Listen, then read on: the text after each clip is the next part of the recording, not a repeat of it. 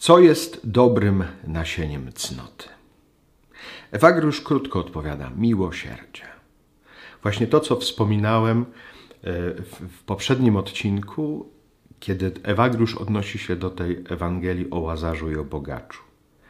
Że nawet w tym bogaczu, który Łazarza zaniedbał, było to ziarno, to nasienie miłosierdzia wobec tych, którzy są mu bliscy, wobec e, jego rodziny. Miłosierdzie jest tym e, nasieniem cnoty. I warto, jak o każde nasienie, o to nasienie miłosierdzia szczególnie się troszczyć.